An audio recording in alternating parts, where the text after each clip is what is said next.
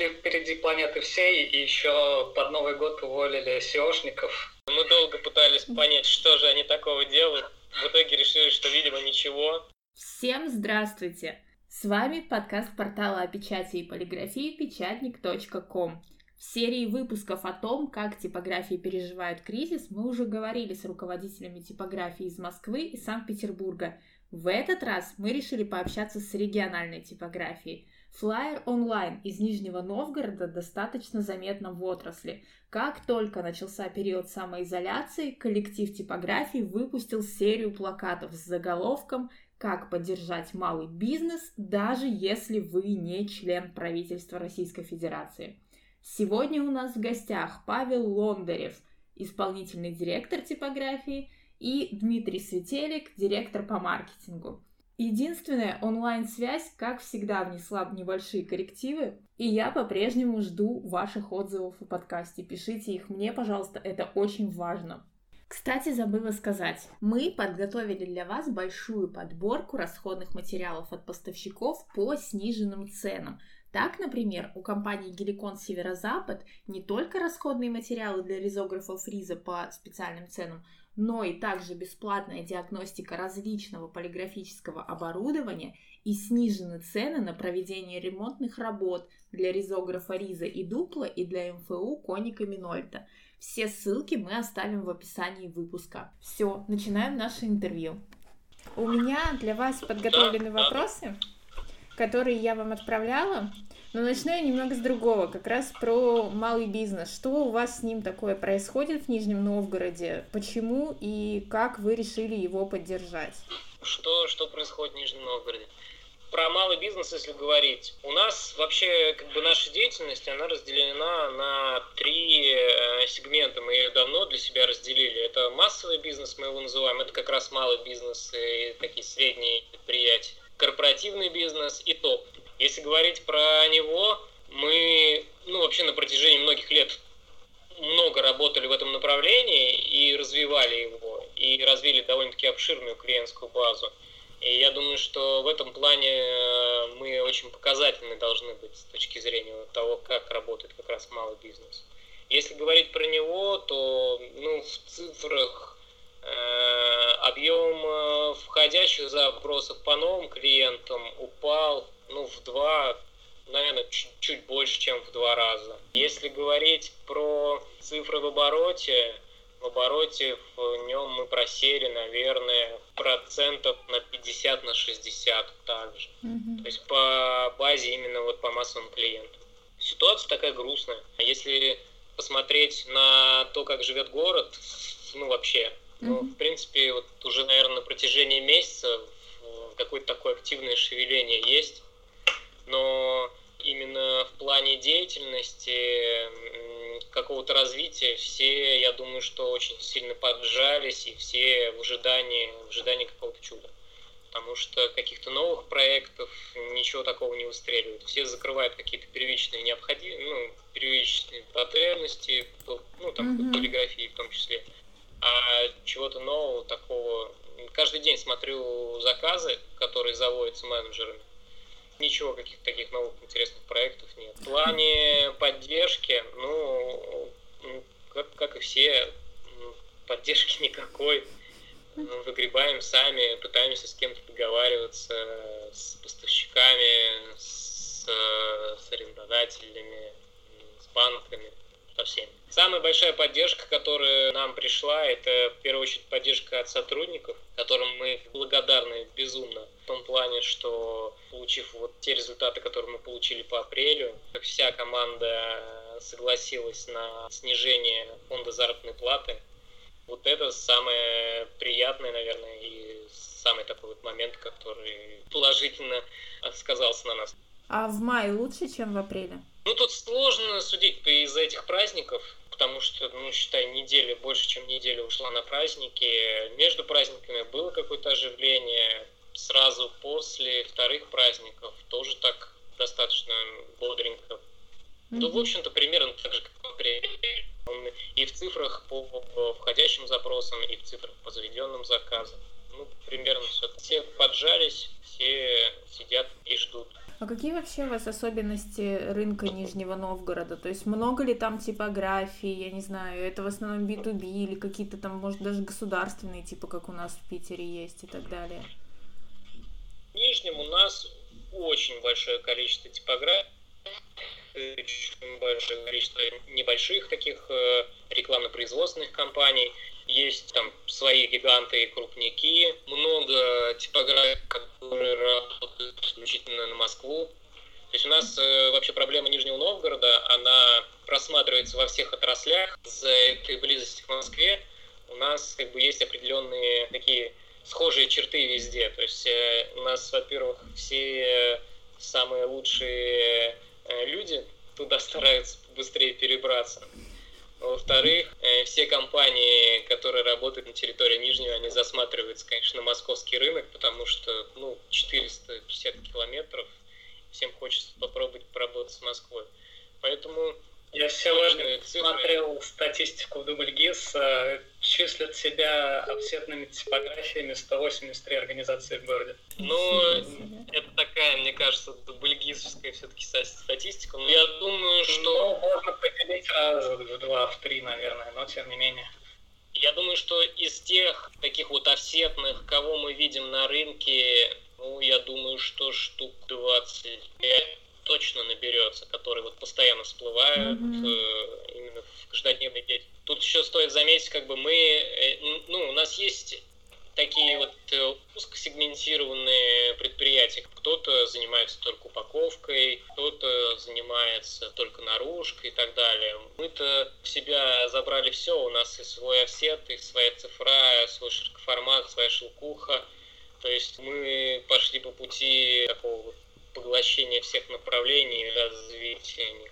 И поэтому мы сталкиваемся периодически со всеми. Mm-hmm. Ну, я думаю, что Нижегородский рынок очень конкурентный, в том числе видно и по вот этой вот демпинговой истории, которая прослеживается просто постоянно. Каждый второй более-менее интересный тираж, особенно вот в среднем сегменте, это бесконечные торги, э, сталкивание друг, друг с другом. Ну, я думаю, что это везде так, но, в принципе, во всех миллионниках, наверное, это так. Как у вас сейчас работает типография? Как организована? До этого момента э, работало исключительно производство. Офис весь был на удаленке. Производство работало ну, в таком, ну, я бы не сказал, что в дежурном э, режиме. В общем-то, если посмотреть по апрелю, я думаю, что процентов от стандартной нагрузки, ну, процентов 60-70. Ну, то есть все сотрудники работали, чуть-чуть поменьше получилось смен, но работали на всех направлениях, все сотрудники. То есть у нас не было такого, что у нас там работает там, один-два человека производство, в общем-то, работало полноценно. Ну, меньшее количество смен, конечно.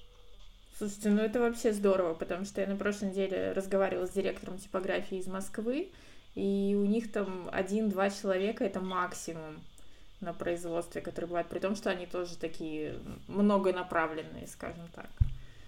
У меня, кстати, по этому поводу очень интересная статистика есть. Я сегодня смотрел запросы к Яндексу. Uh-huh прошлом апреле в Москве, ну, по запросу типография Москва, было 12 тысяч запросов. В этом году 9 900, то есть на 17,5% вы упали. А если посмотреть по нижнему статистику, то мы упали на 55%. То есть было 3 800, стало 1700. И вот когда типографии из Москвы говорят, что у нас нет клиентов, это ну, очень странно. Ну вот, да, как-то так. И в Санкт-Петербурге то же самое прослеживается. То есть, если вы назвали там падение производства типа 60 там, процентов, ну или тиражей, да, то По Питеру нас... я тоже посмотрел, минус 46 процентов, вот. ближе к Питеру. А когда разговариваешь с директором типографии, он говорит, что ну выручка там и тиражи упали примерно на 90 процентов. То есть, может быть, просто у нас, в принципе, изначально конкуренция побольше, может быть, с этим тоже связано как-то, но... Вот, на единичных типографиях ну, сказывается, конечно. Я, я, к сожалению, не знаю достоверной информации от, от коллег, а вот по типографиям ни с кем Не общались. Ну, общаюсь постоянно с поставщиками. Они такие главные переносчики информации вообще в отрасли, мне кажется. В общем-то, да, все говорят, что у кого-то там чуть ли не там 80%, 90% упало. Не знаю, возможно. Но тех, кого знаем, вроде как-то все крутятся, работают. Да, кто у вас сейчас э, вообще заказывает? Это в основном продукты питания, этикетка или все, ну, и остальное тоже?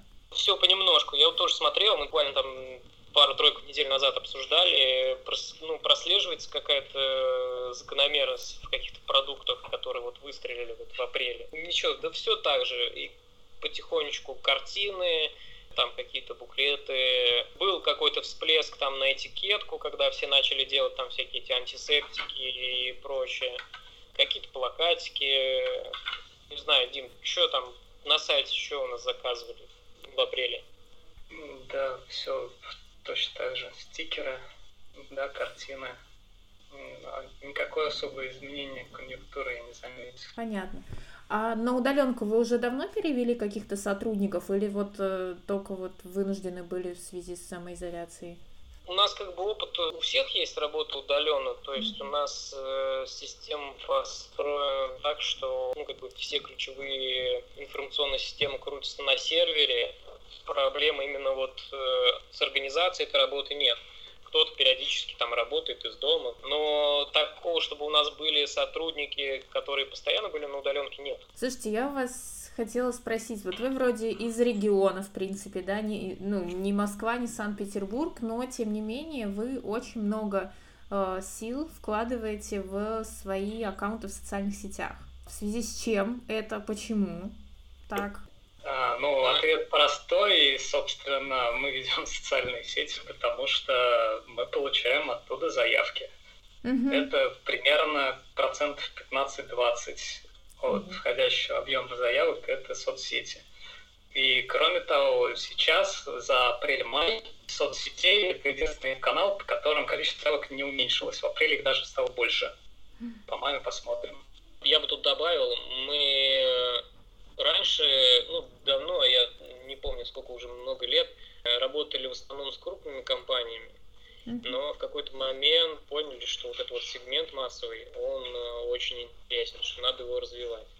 Первым шагом было создание сайта, который мы даже по тем меркам очень много вложили, да даже по сегодняшним меркам, и продолжаем вкладывать. То есть это вот для нас э, понимание того, что все рано или поздно уйдет в онлайн, оно уже у нас в головах сидит, я не знаю, там 6-7 лет, наверное. Я вообще считаю, что у нас, наверное, одни из самых крутых соцсетей вообще в отрасли в типографской. Мы постоянно отслеживаем, и я ни у кого не видел. И один из лучших сайтов. Мы с Димой постоянно обсуждаем, почему, почему так. Но тяжело, тяжело интернет заводится. У нас на самом деле очень круто работает ВК, но, mm-hmm. например, э, э, очень тяжело заводится Инстаграм. Мы постоянно тоже каждую неделю это обсуждаем. У нас просто есть опыты и там по другим направлениям, где совершенно другая ситуация. И, наверное, это все-таки сложности нашего продукта которым мы занимаемся. То есть вы самостоятельно полностью и ну таргетированную рекламу настраиваете, там какие-то директ компании и так далее, да? Сейчас да. Угу. Мы пошли впереди планеты всей и еще под Новый год уволили SEOшников. А, да, куча. Вы как знали, да? Все сами, все сами. Да, да, да. Мы, мы, долго, мы долго пытались понять, что же они такого делают. В итоге решили, что, видимо, ничего. Э, перестали, пере, перестали с ними работать, и, в общем-то, ситуация, по-моему, только лучше стала. Но мы очень, мы очень много работаем над контентом. Это вот заслуга Димы, конечно, в первую очередь. То есть вот именно вот эти бешеное количество статей, которые он пишет, безумно интересно. Это вообще, я считаю, что один из самых больших плюсов у нас. Хочу у вас узнать, SMM на карантине. Что сейчас типографии транслировать в социальных сетях, пока все сидят в самоизоляции? Первое, что нужно сделать, это дать клиентам понять, что вы работаете. потому что, ну, в некоторых аккаунтах это непонятно. У нас в городе даже некоторые доставки еды, я недавно тут в выходные решил устроить себе праздник, заходишь к ним в Инстаграм, и непонятно, реально работают они mm-hmm. или нет. Вот это номер раз. Номер два, дайте понять, что вы не просто работаете, а реально работаете. Если у вас есть отзывы, которые вот сейчас идут, mm-hmm. вы там напечатали, не знаю, как мы для вендинговых автоматов э, обклейку брендинг э, расскажите про это. Что еще? Номер три, наверное, я бы рекомендовал не, не делать продажи в лоб. То есть, как делают наши любимые лоукостеры местные, долбят круглосуточную рекламу, тысячи визиток, 700 рублей. Еще есть прикольная тема, любят рассказывать про истории визиток, там, как они начались в 17 веке. Э, расскажите людям, что сейчас делать с визитками. Вот. Когда вы не, не можете никого встретить на улице и отдать ему визитку, расскажите про это. Э, в общем, ну, основной совет – будьте актуальными, не прячьте голову в песок, не продолжайте постить э, никому не нужные исторические справки. Вы сейчас производите самостоятельно защитные экраны, да? Как, как вы это делаете? Вообще, вам какое-то специальное оборудование для этого понадобилось? Или у вас все было для этого? И кто их вообще покупает у вас? Ну, мы произвели э, какую-то определенную ограниченную партию, которую сейчас распродаем. Оборудование все у нас было. Ну, у нас единственное, что ушло достаточно много времени на какое-то вот э, решение вопросов с конструкцией и так далее, с материалами, потому что мы делали это все в первой неделе, ну, сразу же, как только э, вся эта ситуация сложилась, и было сложно там до кого-то дозвониться, решить какие-то вопросы. Мы сейчас активно с ними пытаемся залезть э, в, в онлайн-ритейлы, да, в, с Озоном боремся с их чумовейшей этой техподдержкой, которая по 2-3 недели не отвечает на вопросы, чтобы мы никак не можем опубликовать наш этот товар. Приходится реализовывать его через посредников, которые прилепляют туда свою ненужную маржу, хотя мы бы могли продавать по нормальной, по своей цене. Что для вашей типографии этот кризис прежде всего? Это оптимизация затрат, это поиск новых рынков сбыта или что-то еще? Кризис это всегда точка роста какая-то. Это, ну, я думаю, что все понимают, э, кто занимается бизнесом. Мы понимаем, что э, сейчас вот тяжелые времена, но если не пройти их спустя рукава, то из него можно выйти победителем. И для нас, безусловно, это срезание ненужных костов. Расходы всегда есть ненужные, всегда можно ужаться. И в такие моменты это особенно как бы проявляется и вычищается. Безусловно, это поиск каких-то новых, новых рынков, новых продуктов. Это самое интересное и самое перспективное. То есть вот тут сейчас нужно будет упереться в это и делать тут свою работу. Ну и еще для нас кризис, наверное, это проверка того, что мы делали на протяжении последних лет.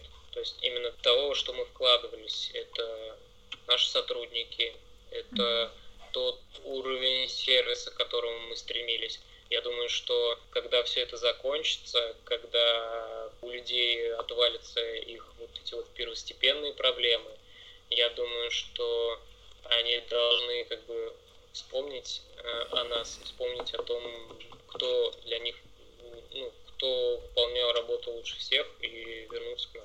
Ну и последний вопрос про ваши плакаты которые вы делали в поддержку малого бизнеса, кто подхватили эту инициативу еще другие типографии, или же они просто прошли мимо? А, да, был, ну, а, я не знаю, сколько всего типографий откликнулось, но лично мне на почту написали с с просьбой сбросить исходники макетов 4 типографии. Угу, здорово. А как вы правда считаете, что вот эти вот меры, которые вы предложили, они в принципе помогут как-то малому бизнесу? во-первых, да, если будет достаточно большой, большой отклик. Э, во-вторых, ну, это больше поддержка моральная, наверное, все-таки, потому что я знаю по себе, если ты ведешь там сети, у тебя никакого отклика нет, то это просто вымораживает и убивает. А еще мы сделали это до появления стикера в Инстаграме соответствующего. Поэтому я думаю, что это тоже знак, что ну, это действующее, это, и это нужно. Ну и на самом деле, вот я смотрю ленту в Инстаграме, ну, мне вот приятно, когда кто-то из тех, на кого я подписан, отзывается о каком-то бизнесе, упоминает его, хотят ему помочь. Но это действительно круто, да. потому что когда ты вкладываешь столько сил, и столько времени в это, и когда ты видишь вот эту обратную связь, это один из видов обратной связи, это один из видов благодарности твоих клиентов. Это очень приятно. Это так же приятно, как любой отзыв. Это также приятно, когда там клиенты приходят и, и э, поздравляют тебя с каким-то праздником или еще чем-то. И вот эта поддержка, я думаю, что она нужна абсолютно всем. А, и, и особенно тем, кто ведет эти соцсети и вкладывает столько сил, да?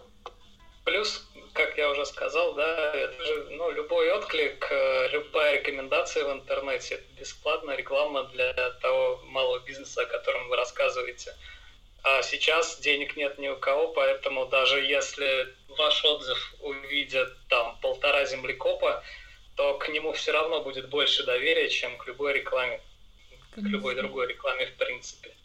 Угу. Поэтому пишите отзывы о своих любимых салонах красоты, своих любимых барах, о своим любимом всем чем угодно.